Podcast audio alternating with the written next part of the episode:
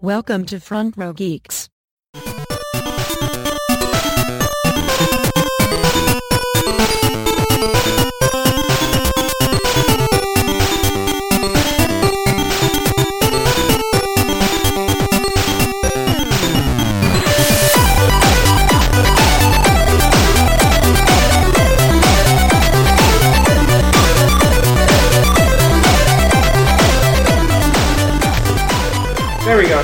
Recording. I took off the mute button. Good. Anyway, And you got closer, Tom. You're getting used to it. You're used to it. You're one of us now. no. You're one of us now. No. Uh, oh god, that's a horrible tattoo. Anyway, Whoa. What?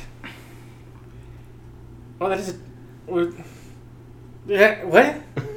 I know. I'm okay, sorry. they were trying to go Wait, wait. Let me see it again. for a stylization of like you know those Chinese- old uh, Japanese or Oni like Or hero Chinese. style paintings and such. But the tattoo artist clearly is Like, not talented. I enough. almost, I almost like it. well, I that's the almost problem. like it. It's something super fucking weird. That's the problem with it. It just needs a bit more skill to actually understand it. I think the tattoo artist either screwed up the uh, template. Da- or, David, I need you to share that image to, to, the, to the Facebook group because now people need to know what the fuck we're talking about. Uh, We're sorry. If you listen to this, look at the page in the past. Anyway, how are you? Hi, hey, we're, we're back. We're finally back. I promised that we would be back. David, did you listen to, listen to last week's episode? no. God damn it, David. I was so proud of my intro, and you didn't listen to it. I It was you. last week's episode. It was the one that we recorded last time that I just didn't. I sat on for a month. It was good times. We talked about uh, Code Vein on that one. Oh, yeah. Wasn't I there? Yeah, you were there. You were there. also, there was one other thing that I found out, but I'm not gonna actually show it. But we've got the Final Fantasy is 14 is doing their next big patch Tuesday, oh, cool. and I know I'm gonna have to search for it. You think, you think they would do a Kingdom Hearts event one day? No, no, that's controlled by Disney. Oh, so they wouldn't be able to do that?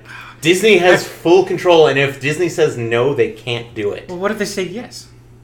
Then they could, but If we got near, I feel like Yeah, there's nothing but- off limits anymore. well, a since uh, they, technically the first crossover events that they did were Dragon Quest and other Final Fantasy series because we actually had like Yeah, but that's because Lightning- Dragon Quest was now owned by Squaresoft, wasn't it? yeah Because they acquired Enix. Or who Well- actually had Dragon Quest in the old days? Enix. Yeah.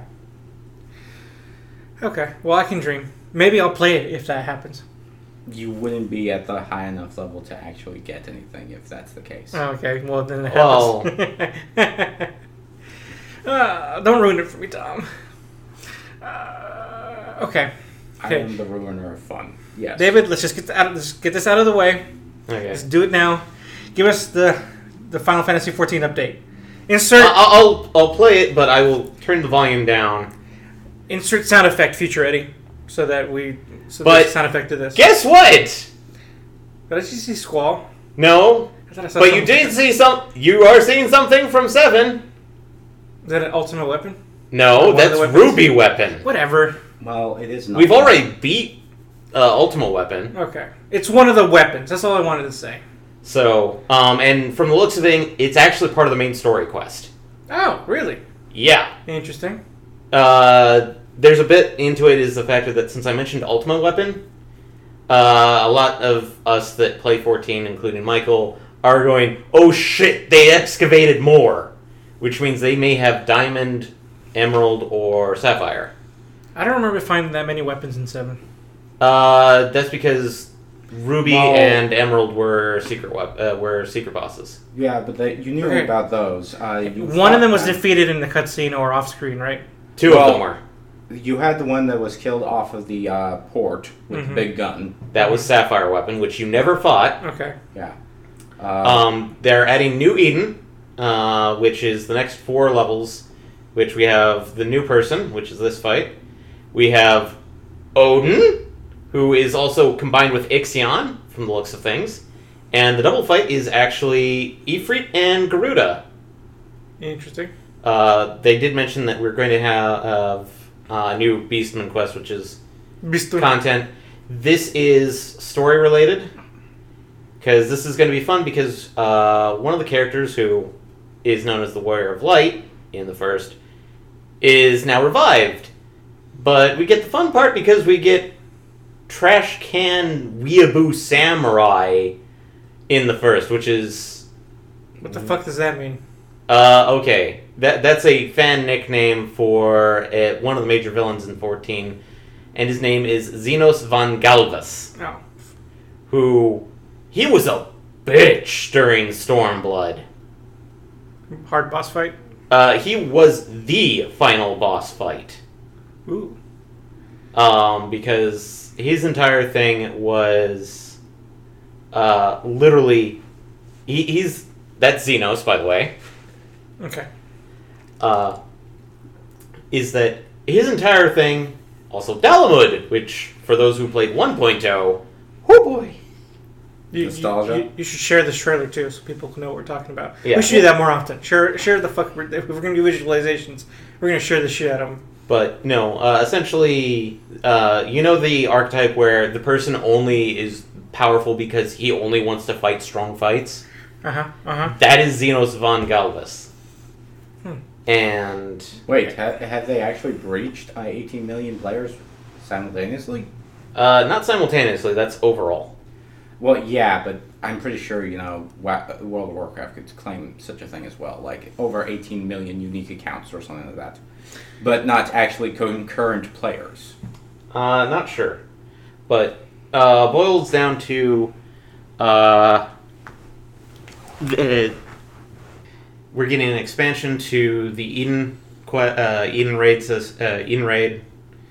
Uh, getting a new Beastman uh, side quest, which is going to be gatherers specific, which is weird because most of the time it's usually two combat and one gathering slash crafting Beastman quest, which they may be just doing two crafters, uh, like two battle, and then one gathering, one crafting Beastman quests. Uh, other factors is that there's going to be a new kind of uh, item that's just visual uh, thing only called the parasol. Like cosmetic. Co- cosmetic, yeah. Okay. Um, Parasol, like a little like fancy umbrella. like an umbrella, and it's not going to be like female only. It's going to be male and female. Uh, a lot of people, when they watched the keynote when it was revealed, said the animations looked a little bit stilted. But no, everybody's looking forward to the fight with Ruby Weapon, the Eden fight, uh, fights, I should say, and uh, definitely looking forward to the story quest because seeing Zenos in the the first is really odd because he's technically st- only supposed to be in the origin. You remember the fact that I mentioned that in 14 the world was split into the origin and then 14 other shards, right? Mm, yes. So But I thought that was just going to other planes of existence. they're actually kind of like alternate dimensions and trying to get from uh, here's a bit of story lore is that when we go to it we actually transport our actual physical body Mm-hmm. some of our compatriots in the story they have their soul uh, they had their souls ripped out Oh, that sounds like fun. and so they're basically just a physical ethereal uh, etheric That also reminds me of what happened in Kingdom Hearts lately, but I'll tangent later. uh, basically physical ethereal body in the first, which means that if they die in the first, they are. Versus if we die, we can use magic echo powers. Is that like the in-game uh, explanation for how you die and come back? Essentially, yes, actually. I I like how more games are doing that lately. um, but no, the main uh, one of the major plot points that hopefully a lot of people are hoping that they resolve is finally getting everything set up so that we start working on getting our friends back from the first to the origin. Because it looks like the longer that they stay away from their physical body, their soul deteriorates. Okay, that's not good. And so does their body. So it's one of those things of if you're about the soul, people are gonna die. Tangent. You should totally do an FRP episode about death mechanics. Maybe. I, I will definitely bring it up. Because that sounds like fun. Um, I won't participate, but you should do it. uh, other factors. Um, they're definitely adding uh, some of the new mounts for. These are mounts do for extremes and stuff, but everyone's looking forward to the main story quest and at least the crafting beastman quests. A lot of people uh, may be interested in Eden. We're not sure yet because we're not sure how the fights actually work. I mean, why would you say there might be interest in Eden? That that sounds like Well, um, it's going to be interest in Eden. It's, it's yeah. of course there is. I may would actually it have to leave for a brief moment because I have to go to the bathroom Oh, badly. oh well then we will pause. Sorry. Okay. The thing I wanted, to, I think we, we can we can talk about Final Fantasy again. Might as well go through it again. So Yeah, especially since we've already mentioned 14, which there does seem to be a lot of um, Passover with uh, 14, especially with Ruby Weapon. we will share this as well. Man, we have a lot of sharing to do. Yeah. Um, I still say they stole this from Spirits Within, including the bird. They just updated the models. honestly, you know, I don't remember a damn thing about Spirits Within. Like I remember the characters. That would be That's the it. final scene of Spirits Within, is Really? where you end up seeing a bird flying, and it was like one of the better uh, digital shots in the thing. In fact, this bird, uh, the major difference is that it looks like a shitty bird. well, Like it- it looks like it's covered in oil, yeah, which because is it- probably appropriate. Oh, I remember the other thing I was going to talk about having to do Final Fantasy now that we're watching this. Because you mentioned the, the, the black, like, blasted out area surrounding Midgar. yeah, the um, the wasteland essentially. You know, it was probably because they just didn't have all the tools to make it anything but, like, what Well, color should we make the outside area? Well, let's face it. When you're dealing with the low poly uh, quality and art direction of like the PlayStation One, And this was the first one that they ever did on PlayStation, so they weren't quite sure what Um, it could potentially There is do. a thing about trying to make it more, especially since the art direction for Seven at the time was sort of uh, constrained in two directions. Uh, part of the group wanted to do more realistic stuff and realistic models, like you would get in Final Fantasy VIII. Like not- buff arms and giant swords. well, You know. Final Fantasy VIII had like Oh. the human-sized proportion characters outside of it and inside. You mean the best Final Fantasy game? Uh, no. Shot at you. Uh, yeah. I mean, I think honestly, just for me, even though I've played this game a few times, not the remake, of course, I don't think I ever really thought that much about the Desolate Wasteland in the, in, outside. Of it. Well, it's like, not much like that was it. It was Desolate Wasteland. That's all I needed to know. Well, yeah, especially since all you really did was like cross over it after leaving Midgar, which was like the biggest part of like. Prob- Midgar, honestly, is probably the best opening chapter for any Final Fantasy game. I think That's fair. Uh, yeah, I could give that to you. because thinking over it, uh, a lot of them, while may leave an impression and such, I feel like Midgar really is a high point because it's essentially a miniature storyline in and of itself. So another another quick cut here. Um, so you're all on board with thinking that the beginning that we saw before we see Aerith is her vision of what the Mako and Lifestream is showing her? Because honestly, that be. would never have It- occurred to me. It, it could be um, because admittedly, like I'm, if I'm remembering correctly, the intro to Seven started out with the star field uh, with comets and planets, and a star field that slowly faded to the Aerith's sparkles face. Aerith's face. Mhm. And then it comes out here, and then it flies out to show you the logo and Midgar as a whole, and then zooms back in to focus on Cloud But and uh, there's- Avalanche. There's a lot of new stuff happening here too. Like she seemed like she was startled there by for a second. That didn't happen in the original intro. Yeah. intro. Also, the Yeah. fun thing of like if you pay attention while it's zooming out, Uh-huh. you will see that there's a couple of office buildings on the giant pipe right there. And my first thought when I saw that is that has got to be the shittiest place to go to work to. Where do you work? I'm on the giant pipe. Oh God! No, they get Ugh. they get helicopter transport though. Think of how bad it is for one of these uh, outlying like Pla- posts platform, uh, just the off plate, an arm. the the plate platforms. I like That's how you pretty- can easily see that there's levels. Yeah. Actually, here's a great question: What is the purpose of those two large lights in the front? Uh, for your viewing pleasure. Uh, They're the bat signal and the not bat signal. okay, other question regarding the remake. Have you seen those photos of the Chocobo and um, whatever, the tr- Carbuncle?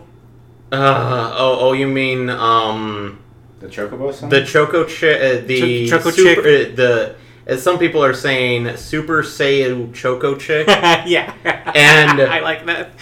for Uncle because uh, it- people are going like, this is Carbuncle with Down syndrome. oh, it's And I'm up. like, oh, that's horrible, but it's appropriate. yeah, it seems like a lot of people reacted negatively to, to, to their designs. I it, one I saw a okay, comment. let's watch uh, Wedge come off of the. thing. Okay, yeah.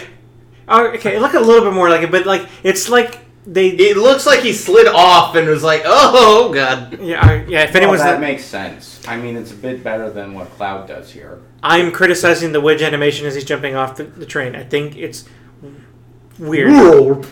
And again, why do you have your sword out? You didn't do shit with it. yeah, that. But that was how they did it in the original. No. Yeah. It's just. it is still stupid. But he accelerated to the landing. I know. That, but uh, let's see. Am I able to get to that? I want to. Get to what? The opening comparison. In video links. There we go. There we go. I guess we, we can talk about that real quick.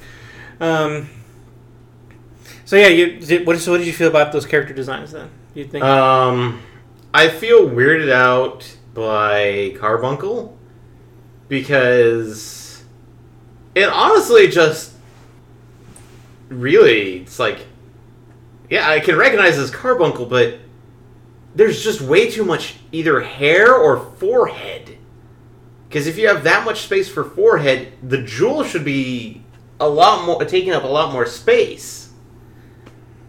Um, considering that I saw a comment basically stating that uh, the whole the only one out of the three pre-orders that looks good is of course the one that you can't fuck up on and that is literally the cactuar or cactuar Cactuar.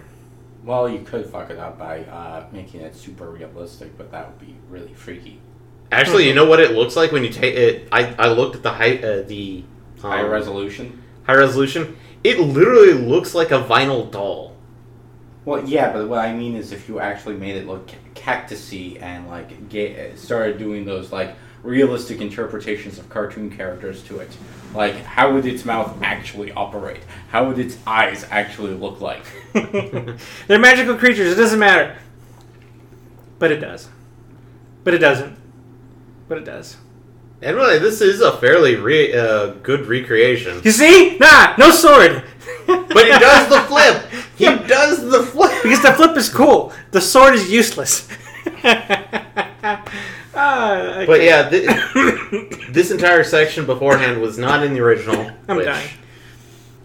They're just trying to show off now. Yeah, they're showing off. That's the park. That's in the game. Why are they showing after the fact of that? So, anything else? I mean, I'm excited for this. That's all I wanted to say. Anything else worth talking about when it comes to this? Uh, Not I, I really, showed other one. Uh, than the one what- photo I showed uh, shared with you. Yes, absolutely. That that one photo because that was actually released by Square Enix. Oh, they finally announced who's uh, for fin- uh, the Fantastic Four. Oh, what? They one. did? Yeah, there was a thing there saying the Fantastic Four announcement. Mhm. Really? That would have been a way bigger deal. Uh, I think it's just simply an announcement, not anything like an actual uh, trailer or you know footage. Just simply saying who's our actors are. Here's some test shots of them in their costumes. Get hyped, people. Yeah. But no, uh, that photo, even though it was released by Square Enix, uh, has I've seen some controversy about it. To explain for the one person who hasn't seen the photo, You, you, the listener. and one other person that is actually Yes. with us, Oh. is that it's a photo in what appears to be like a bo- uh, like a box canyon or Oh, some yes. rocky place. Yes. Um, and it's Cactuar doing its Thousand Needles attack. And um, it's you see Aerith, but the one problem is that in one corner you just see bright white light as if it's like, oh, hey, this is a camera taking a picture from a darkened box canyon set, and that's open sky. Um, and some people have supposed that it's that one section near Aerith's house where it's the junkyard, and I'm going like, that that isn't a junkyard, that's rock. Well, yeah, it's sort of like this natural park slash waterfall area, isn't it? No, the one thing outside of her area. And a lot of people are going like, well, it can't be uh, the area. Uh, it can't be near Aerith's house, so it's got to be. And this is one of the big suppositions. It's got to be near the one Podunk town past Gold Saucer, or near Cosmo Canyon. And that would put it way past my uh, expectations on where they would end the first episode. Because that would put it. Because one of the trailers before the intro release, uh, there was a brief two second shot of Jenova. Which. Jenova does not appear in Midgar at all. And, and you've been seeing that photo where like the, it's like a cash shot. They're no, out the, the Jenova does show up in Midgar, but only the corpse in that one shot. But this is a light. fight. Oh, yeah. And that's the thing is that there's only one fight in Jenova, and it's not in Midgar. Unless they added it. That Well, a lot of people would be Don't bitch, you have the three fights with Jenova of li- uh, birth, de- uh, life, and death? and then Rebirth. which is part of the final fight. Um, but no, the first fight that you fight with Jenova is on the ship out of Junon, Mhm. which that they like. I figured they would cut it off at Junon, but if they cut it off at the end of the ship ride, having like the final, like the final chapter end on the Jenova fight, thematically would be nice. So you think you think we've all but confirmed that this is taking this will stretch out past Midgar. Yes. So I think even even amongst us, we were thinking Well, like thematically, it seems like they were going for Final Fantasy remake Midgar. Like it was going to be just Midgar. Well, I think half the problem is is that what's the good stopping past past Midgar that's before you know because I don't think they would be stretching it all the way to the end of the first disc at one to one. I, and I'm trying to remember where they stop at uh, disc one. I don't even remember. I think disc one is Nibelheim. Don't even remember. Someone someone Google that. I think it stops after Nibelheim or before Nibelheim Yeah. uh, because uh, you then have to deal with Cid somewhere around there. David, something relevant to what I was just saying. Oh yeah, they. Yeah, but I think that's slightly different. Uh, I, maybe, but it's it's God speaking to me. If you ask me. Sorry, we just read a, a headline that says Disney says devs can use its IPs, which justifies that maybe Kingdom Hearts will come to Final Fantasy XIV, and I'll have somewhat of an excuse to play it, but Uh, probably I- still won't. I don't think it is because I'm pretty sure when Disney is, is telling people to use its uh, IPs, it probably has a huge ton of caveats on it. Yeah, probably. Yeah. Like none of mixing media, none of that, or if you do, they then own the things you introduced into it. Yeah. Uh, yeah, I don't know. I was not gonna pretend to know, Uh, because that's how. but now there's a possibility. That's all I wanted. I really don't want them owning 14. But But they wouldn't own 14. Let's be real. Yeah. Yeah, That's but not, this is that's not prob- within the possibility. That's the problem with copyright law. Well, in, in this case, let's go back to Final Fantasy. Is that looking at the story wise, I can see uh, Midgar is extremely memorable. The parts past Midgar, like Kalm, the Midgar Zolom Cave, uh, Con- uh, Fort Condor, nothing really springs to mind until maybe Junon, where the, you get the look at the, the air, sh- uh, the Highwind. I think the other problem is that once you leave Midgar is when the game, the original game opens up into open world. And well, like, it I- opens up only so much. It's still sort of very linear at that point. Is it? Yeah. Okay. Uh, yeah, you're in, on the overworld now. Now you're feeling like you're at least moving somewhere. You're traveling somewhere, but you're not really being able to move openly. They may want to change that, and that's probably what they're doing with Midgar as a testbed to see exactly how much they can push trying to turn you know Midgar into a much more open world. Really? You think they're going more open? I Well, thought they were going to stick gonna be adding linear. more content. I think they're going to add more content. Yeah, but I always, I, I kind of thought it was going to be linear. Like maybe it'll have hubs, but not be open Well, world. what I'm thinking is expanded stuff. Like because it's coming out in batches, I'm pretty sure they want people to at least be playing and enjoying the parts which they can play until they get the next one.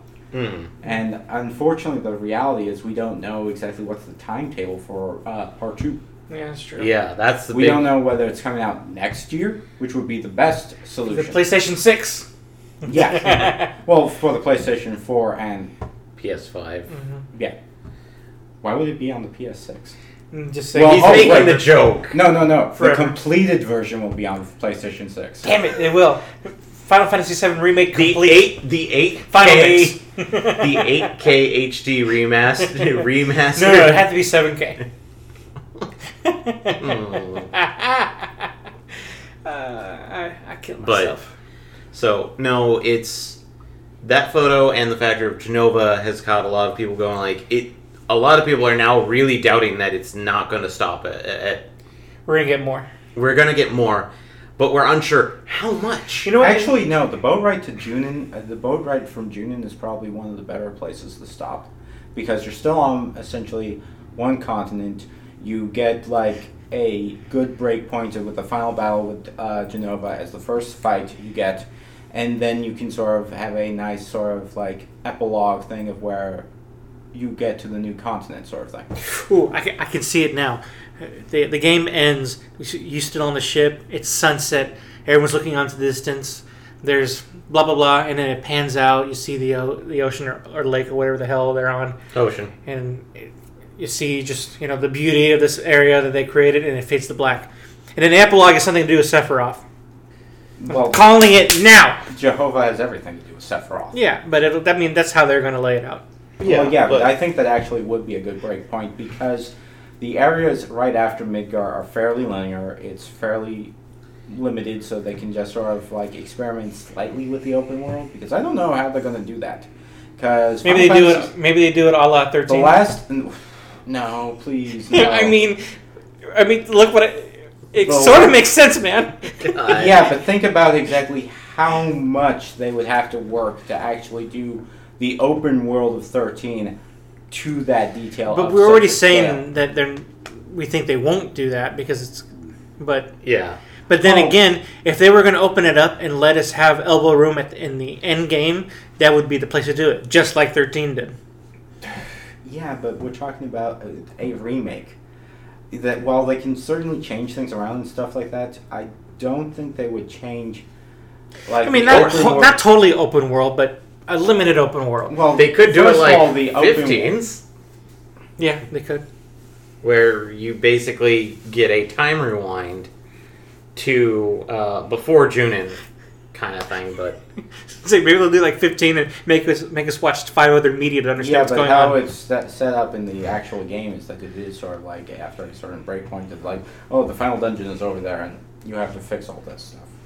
Okay, we need to move on because there's a few other things to talk about. okay. Yeah. The other thing, well, palate cleanse before we go back to more Final Fantasy because there's still more Final Fantasy to be spoken of, kind of. And the other thing is Picard. Have you guys been watching Picard? No. God damn it, guys! You guys We need to watch finished The Witcher. something. We finished Witcher. Okay, let's talk about Witcher a little bit. Even Okay. though it's like two months later. Did you like it? Yeah. Yeah. Really good. I don't know what to say anymore. it's too far gone for me. You guys need to. You guys need to lead this conversation. Eddie, you're, you're you're like a pie, but you have no filling. Okay, what does that mean? Oh my god, Eddie. That's That's, one of the, The best Witcher. lines ever from The Witcher. Okay, it was a while ago. Okay, wait, I haven't had the. I, I've been waiting to have this conversation. Now I'm not ready. It's like it's like prom night all over again.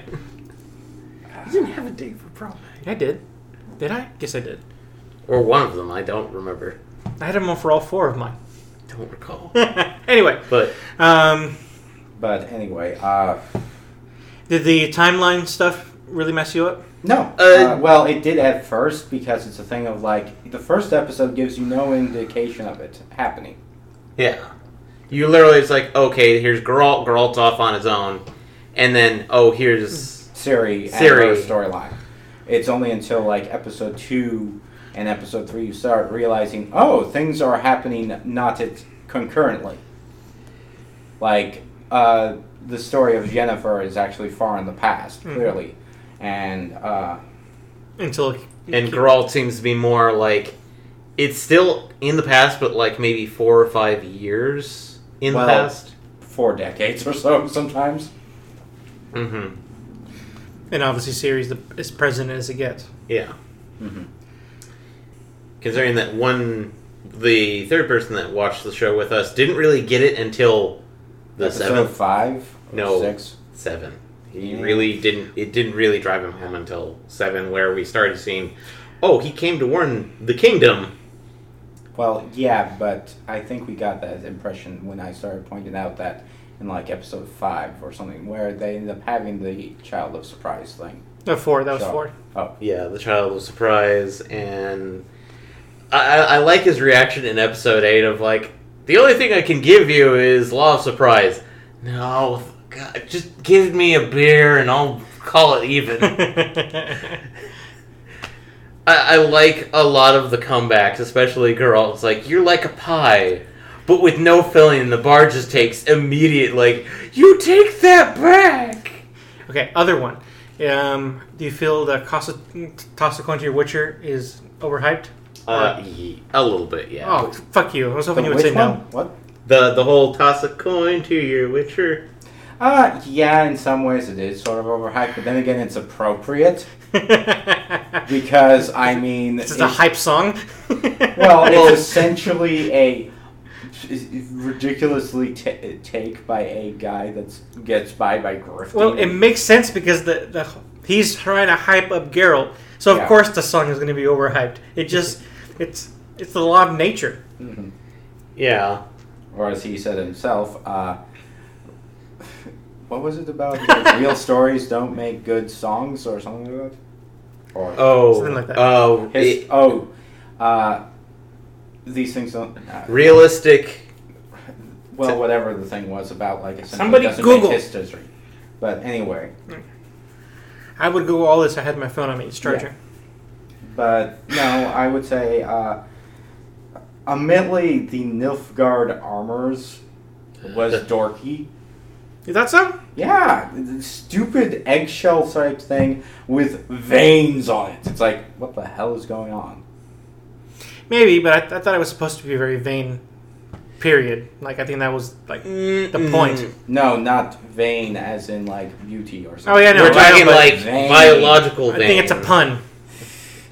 I think it's a pun. I No, I was I a pun. think it's one of those typical like we're a dark army, which means we get armor that looks easier. it's a pun. It's a, maybe a bad one, but it's one. But it works. I don't know. How about uh, Harry C- Ca- Henry Cavill's portrayal of Geralt? Uh, I actually kind of like him as I think he did a really good job, honestly. Like, he conveyed a lot of emotions while trying to be gruff and grim most of the time. including some of the just heavy sarcastic comments. Or the sighs, many sighs. and then the fuck. the, the, just, the, the, his portrayal of just that is like Of course, half the problem is is the question of where you're coming from, like the books or like uh, the the game.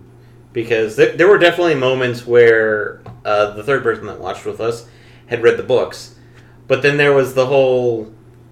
Uh, there was one scene where he's like, I don't know if any of this makes sense. Like, well, this is actually from the books. Eh, This isn't from the books. This is from the game.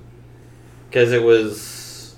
I think uh, one of the first uh, events. It was like I think episode two where he. They're trying to take down a mon. It's like the princess that turns into a monster. Yes. That one is a, a quest from the games. I think. oh, I'm pretty sure. And he goes like, but the games take place all after the books, though. Uh, yeah, yeah, well, but then, you know they can mess around. I mean, Yeah, if okay. it's You a think it was a deliberate messing If around? it's a sort of thing that Geralt would do before or afterwards, it would still sort of set up correctly. and the factor that actually that it, it may have been inspired from a quest from the games, but if you paid attention to it, it actually he mentioned the thing about Ciri with that quest being like the uh, there was a princess that was so powerful uh, because of No, not Ciri, but maybe her mother. her mother or the grandmother. hmm All right. Well, not the grandmother, because it involves a princess, not a. Yeah, but it, it was just the factor that he he offhand mentions this curse that's to a family. that- Okay, wait, sorry, I might be confused. Are we talking about the scenario where he's in court and during that party? We're talking No. about where he's No. where he's like having to kill that that like cursed beast. Okay, Uh, so not the one where he's trying not to, To kill, kill- the cursed beast. But they're in, but but the other guy gets killed. well, yeah. Okay. But no, it's just like he's trying to describe the person that like it's like he's describing the situation and he goes like but there was a way to seal that curse. And the factor is that there's a way to deal with this monster and it's kind of treated as an offhand comment that he's relating to something so that I can understand. But when you sit and think about it, it's like that sounds like Ciri. That sounds amazingly like Ciri. It's just metaphor, really. It could be metaphor, or it could have been of Foreshadowing. For the Foreshadowing. audience sake. yeah. Okay. Um. So yeah, it's it was one of those things that's like I picked up on it immediately. It was like that sounds very. Last thing then about have you have you have, you, have either of you seen the vignettes for, of Witcher featuring uh, Henry Cavill? Uh, no. No. Oh, those are really interesting. I would recommend looking them up. I won't do so right now, but uh, On our own time. there's vignettes where he's like, because I, I guess Henry Cavill like is a geek about The Witcher. Witcher. the, the Witcher for sure, maybe even in general, because he's basically like, it. He's the one letting you know like how all, all the shit works in the vignettes, and he's the one also like describing like the fight scenes, like, but Okay. like with like a, a level of giddiness you wouldn't expect. Well, given the fact that I think that Henry Cavill is also a professional considering um, choreographer.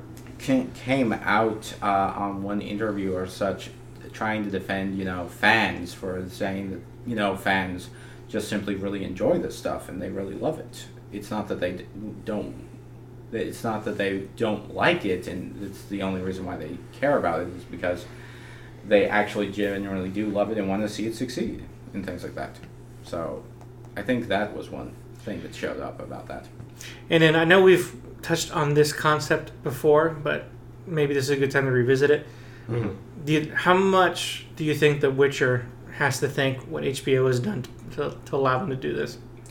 Uh, I don't know. Are you referring to like Game of Thrones? Specifically, but I think, but I think even in, in general, I think HBO has done a lot of things to keep things keep, keep things like this going.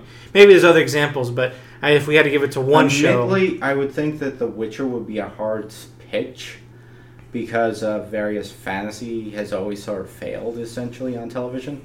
Like unless if it's set in the real world and then is fantastic, like your typical vampire story or your uh, urban fantasy things like maybe Harry Potter or something. Like it's not way in the past or something like that set in medieval times. so in that case, what makes The Witcher unique eh, when in that comparison? Uh, what makes The Witcher unique, I think, is that it tries to portray a complicated situation of uh, a sort of science fiction uh, take in a fantasy world. Hmm. Of where you end up, as I understand it, you end up hearing like the Great Conjunction. And the idea is, is that it sort of layers various worlds on top of each other. Admittedly, I haven't played the Witcher games or read the Witcher books, so I don't know this entirely. So don't chew me out, Witcher fans. Mm-hmm. But the idea is, is that the world of the Witcher lives in is essentially where humans and elves are from different worlds, essentially, and now have layered on top of each other, constructing this sort of amalgamation That's how I understand it. and uh, it's sort of a science fiction thing of like essentially you're dealing with alien races all of a sudden now having to live together in a planet in a very as i said before in a fantasy setting where it's not you know the esteemed federation dealing with the klingon empire It, always throws me off when they talk about years in, in Mhm. the in the Witcher universe because they say this is supposed to be thirteen fifty two. I'm like, that's not the thirteen fifty two I, I recognize. Well, but obviously this is 52 of whatever the counting they are. they. unless they are using like 80. Well, they, they make it sound like they're pushing for this being an alt history sort of thing at the same Well, that's time. what that's how it's sort of set up. Uh-huh. The idea is they've taken essentially Middle Europe and somehow threw them in there, and I don't know how many years or millennia, essentially this was ago, per se. True, true. But But uh, But it was successful. I mean, that's Yeah. that's real. That's really good. And we, have you guys seen The Mandalorian yet? I mean, not to talk about it, but you guys seen it yet? uh, we only well, saw the first episode because you I loved have it. it on Plex. Just watch it. I got it. Okay. We haven't. Oh had wait, no, I don't have Plex. Never mind. But uh, I don't have it on Plex. Actually, one thing which I want to comment, which I found out through somebody else, Mhm. he's a big fan of uh, Game of Thrones and uh, Dune and other things Mhm. like that, science fiction stuff. Uh, he ended up pointing out that uh, Dumb and Dumber, I forget what their actual names are, Oh, the, showrunner. Sorry, yes. I think you meant like talking about Jim Carrey. No, no, no. talking about the movie. the showrunners. Yeah, The nickname, D&D, yeah. Yes, Dumb and Dumber. Uh, it turns out they're not actually great fa- fantasy fans. They don't know anything about fantasy, and they actually Really? came out. Yeah, in an interview like a few months ago, uh, Well, essentially stating the- that they had no real interest or understanding of the fantasy genre. I know the thing that kind of really like threw him over the edge as far as like we don't like these people anymore. Ah, I'm indifferent, but I get it. It was when they went to like a comic con and they were talking about how they got the job, and it was like, "Hey, we just kind of fumbled into this job, and then we and then we did stuff, and then the actors kind of took over their own their own characters, and we just listened to them, and that's why the first few seasons worked." well, I think the first few seasons worked is because they were able to crib notes Mm-hmm. essentially and dialogue from the books. Mhm. Therefore, some of the best lines and interactions are from those. But once they started having to write their own stuff and trying to write their own pathways out, you essentially see the decline over in the later seasons. yeah, I agree. And unfortunately, uh, in some ways, uh, they probably got too. They essentially started loving the smell of their own farts too much, and thought that they could write better than uh, you know uh, J.R.R. Martin about it. yeah, maybe. Yeah, that's a shame. And of course, it doesn't bring help that probably uh, J.R.R. Martin suddenly realized that these guys weren't as nearly big of fans of his work as he initially thought of. Well, but And they had to be a little bit. I mean, I think they said that. I think they were trying to humble brag, and it, I- and it I backfired. I think the idea was is that they weren't actually big fans of his work. They were fans of the mystique of being able to get uh, to be the ones to adapt his work.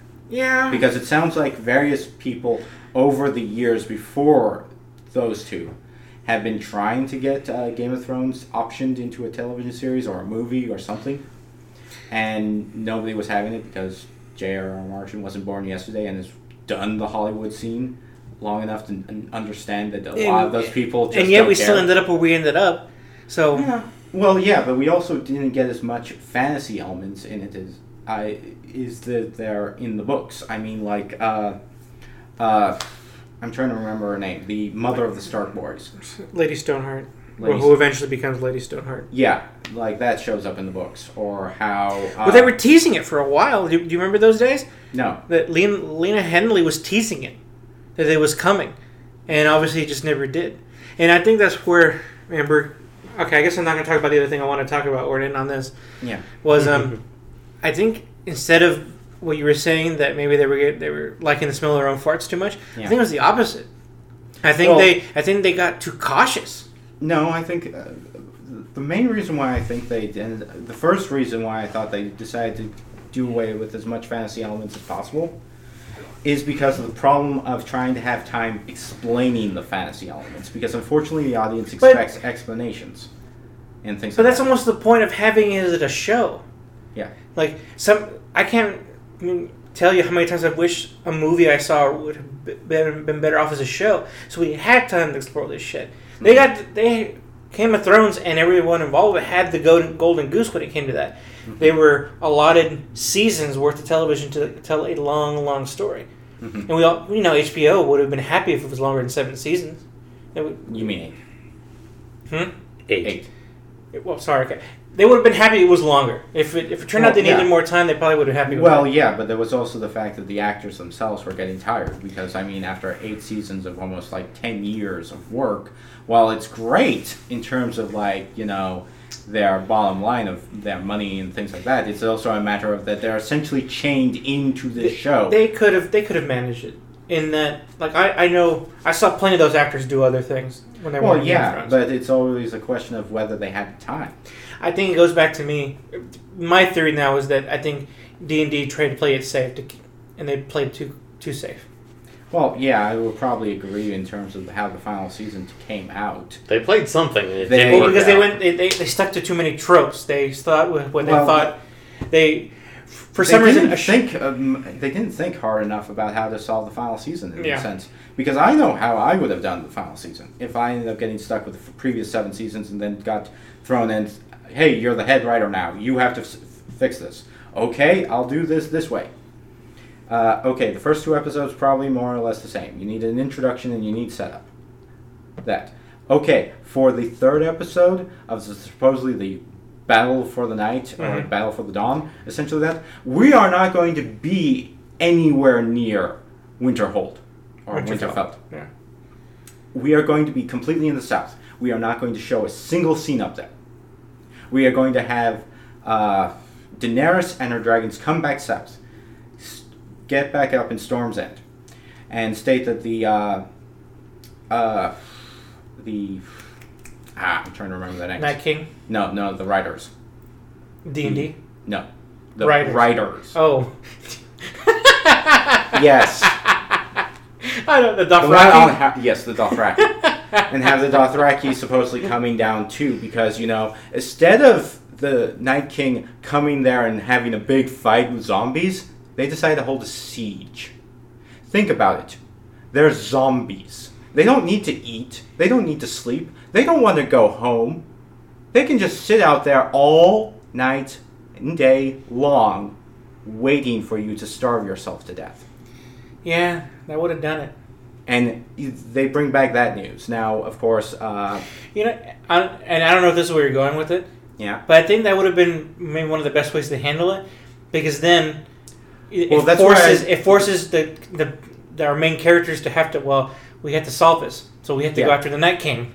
Well, here's the thing. The thing is, is that the idea is, is having a third episode where it shows nothing up there, and the idea is that we take this episode goes over months of waiting for news, waiting for things to happen, and the Night King just seems to be coming down fast, further and further down south, and like tensions rise between uh, Daenerys and uh, I'm trying to remember her name now, uh, the Queen, Cersei. Cersei. and Cersei, and th- it's you end up seeing the slow, uh, like her mental Daenerys's mentality and like composure going worse and worse of trying to handle uh, uh. Westerosi politics and things. Especially since she's been trying to deal with this, she doesn't have her actual advisor. Still stuck up in Winterhold or Winterfeld. Sorry. Ah. You like Okay. Winterhold a lot, don't you? Yee, whatever. Uh, the North.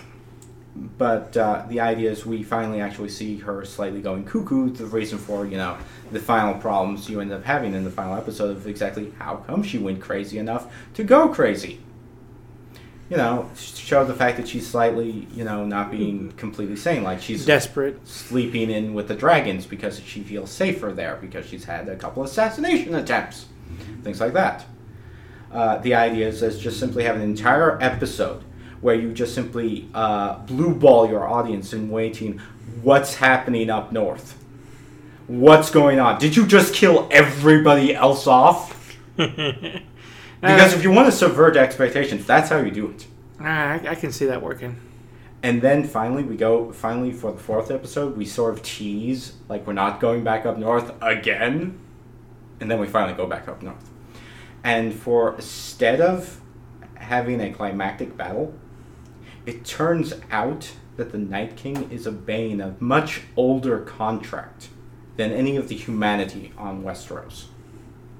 Like you know of the uh, trees with the faces hmm it's actually a contract of where they're sacrificing all these dead that they've gathered over millennia, essentially, in this grand sacrifice to uh, rekindle the children of the forest, essentially, in all these spots. And because they still have one of these th- trees there, they're actually safe because of it. Because you have to think of it like this: the night walk, the uh, the uh, And we are we are getting White- to way we're getting too deep. Walkers. We're getting too deep. We're getting Yeah. too deep. Yeah, Well- but you have to think of it about it as so strange because the White Walkers aren't human, so they won't have the same problems of like life and death as humans would have. But may they have vanity. May they have pride. Yeah, but they have an entirely different like concept of time and Yeah. values and things like that, and therefore the entire idea of like, well, who cares if a few thousand humans die here and there? Who cares? But it's sort of like a long-standing contract with the North because you know the North remembers. The hmm. idea being is sort of a thing of like maybe they're not trying to kill you per se. It's just your assumption that they're trying to kill you. See, this is why that show needed to be longer.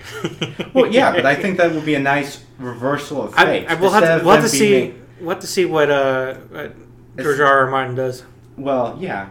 Instead of having this nice big com- climactic battle of, of course, every major character survives c- cleanly and oh, it was so terrible and, and heroically and stuff.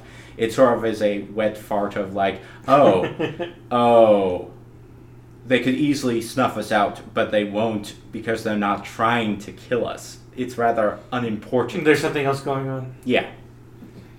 Also, fi- as for uh, another thing, instead of Daenerys being taken out by Jon Snow, I would rather have Daenerys take out herself.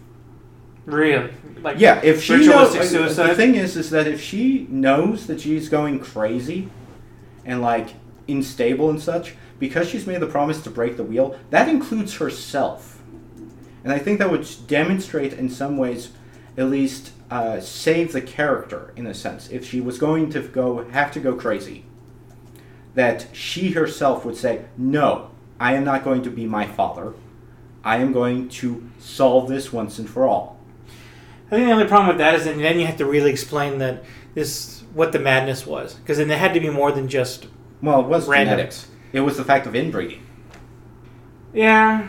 I guess like I- mean I guess that makes sense, but Yeah, I know. I feel like inbreeding usually be- doesn't in- create psychosis. I think it usually involves retardation. it, it would need it would need it to have been something even deeper than that, like some like curse or something, or, or well, that's why I was saying earlier in my concept of how the final season should have gone, is that she should have been isolated and feeling like paranoid and frustrated over the entire events, especially since she didn't have her boy toy or her advisors or things like that to help, you know, keep her sane, keep her focused. She's dealing with essentially a new alien continent that's supposed to be her birthright, but unable to actually do anything effective. And I think that would make her slightly go slightly nuts. Especially, probably, especially if she knew that Cersei was the, the one responsible for a lot of her attacks and assassination attempts and things like that. But unable to do anything because, oh no, that's not how we do it here in Westeros. Ah, again we'll just have to see what George Martin does. Yeah. But uh, man, that's a, you put a lot of thought to it. Yeah, well, that's how I think it should have gone out. I think they should have put in more effort. And heck, I'm an Yeah. a unpaid intern essentially, and I think I just managed to make a much better season out of nowhere. I mean, I, I, I think oh, if I get into this, into this again, I think the problem with that season was just I think Pacing the with the and doing too much too little. is that I think the problem with that season is is that they ended up having uh, three seasons, all these seasons of build up and leading, and they decided to just simply say, "Hey, we're smarter than the audience. We can write how we want it," and it just nothing feels truly cathartic. yeah. It doesn't feel like it pays off. You see a climactic battle that's supposed to be just as fantastic as the epics, and it's finished off in one episode. Which I did like that episode. That was probably the best part. hmm But I see what you mean. Well, it should feel like you know huge. It should feel Again, they had six episodes, so Yeah. yeah, they had to finish it off in one episode. they they kind oh of yeah. One last thing. Uh, I would probably have the epilogue episode be about how that the Seven Kingdoms are now called the Sundered Kingdoms. because none of the kingdom major kingdoms that made up the seven kingdoms is survived really. Most of them don't have their heads. Most and them then don't Winterfell went away, technically. Well, yeah, they would have just simply left. They seceded, and as, as well as the South, they would have seceded just as much. but they didn't. The uh, I- I'm trying to remember the ex- exact kingdom. You know, the ones, The, the um, the characters that didn't Dorne. get much. Yes, Dorne didn't get much uh, characterization, honestly, in the show.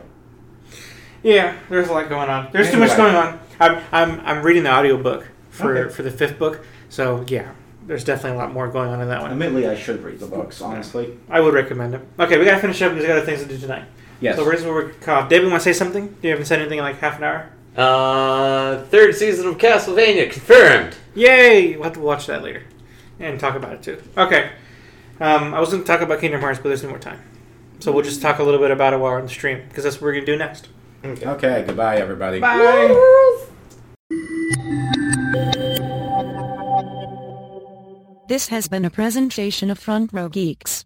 Adios.